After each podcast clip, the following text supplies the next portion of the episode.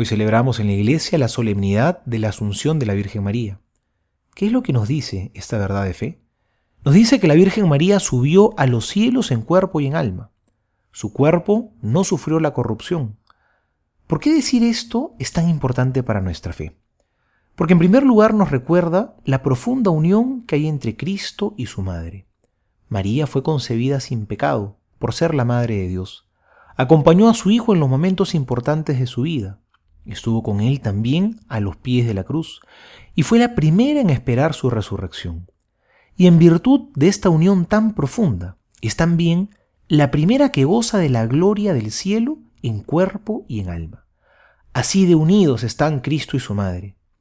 Ella en los cielos no se ha alejado de sus hijos, sino que vela constantemente por cada uno de nosotros. Y en segundo lugar, nos recuerda también cuál es nuestro destino. Estamos llamados también a participar de la gloria del cielo, que un día vamos a participar de ella en cuerpo y en alma.